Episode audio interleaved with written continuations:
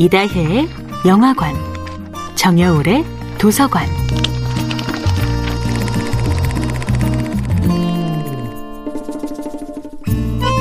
안녕하세요. 여러분과 아름답고 풍요로운 책 이야기를 나누고 있는 작가 정여울입니다.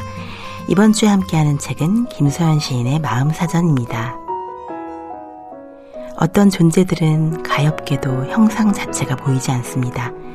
미세먼지와 플랑크톤처럼 너무 작아서 눈에 보이지 않는 것들도 있고 분명히 존재하지만 눈에 띄는 형상으로 그려낼 수 없는 분노나 기쁨 같은 것들도 있죠.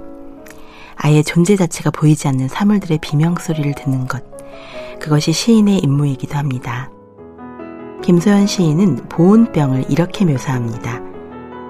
절연체로 둘러싸인 그릇이 온도를 오래도록 유지하고 있는 것을 볼 때마다 우리도 이 순간에 멈춰 있자고 말하고 싶어진다. 더 뜨거워지지 말자. 더 차가워지지도 말자. 마개를 꼭꼭 닫아두자. 당신과 나라는 그릇이 성능 좋은 절연체를 두른 보온병과도 같은 지금. 시인은 보온병이라는 평범한 삶을 속에서 사랑의 온도를 변함없이 유지하고 싶은 인간의 마음을 그려냅니다. 마음사전은 시인의 창작 비밀 노트처럼 읽히기도 합니다. 사물을 집요하게 관찰하고 상상하고 기억하는 열정이 그녀의 시를 가능하게 한다는 것을 깨닫습니다. 마음 사전에 실린 유리와 거울이라는 글을 통해 저는 유리에 달라붙은 매미 한 마리를 보고도 이토록 아름다운 생각을 이끌어내는 시인의 상상력에 감탄합니다. 어느 날 유리창에 달라붙은 매미를 본 일이 있다.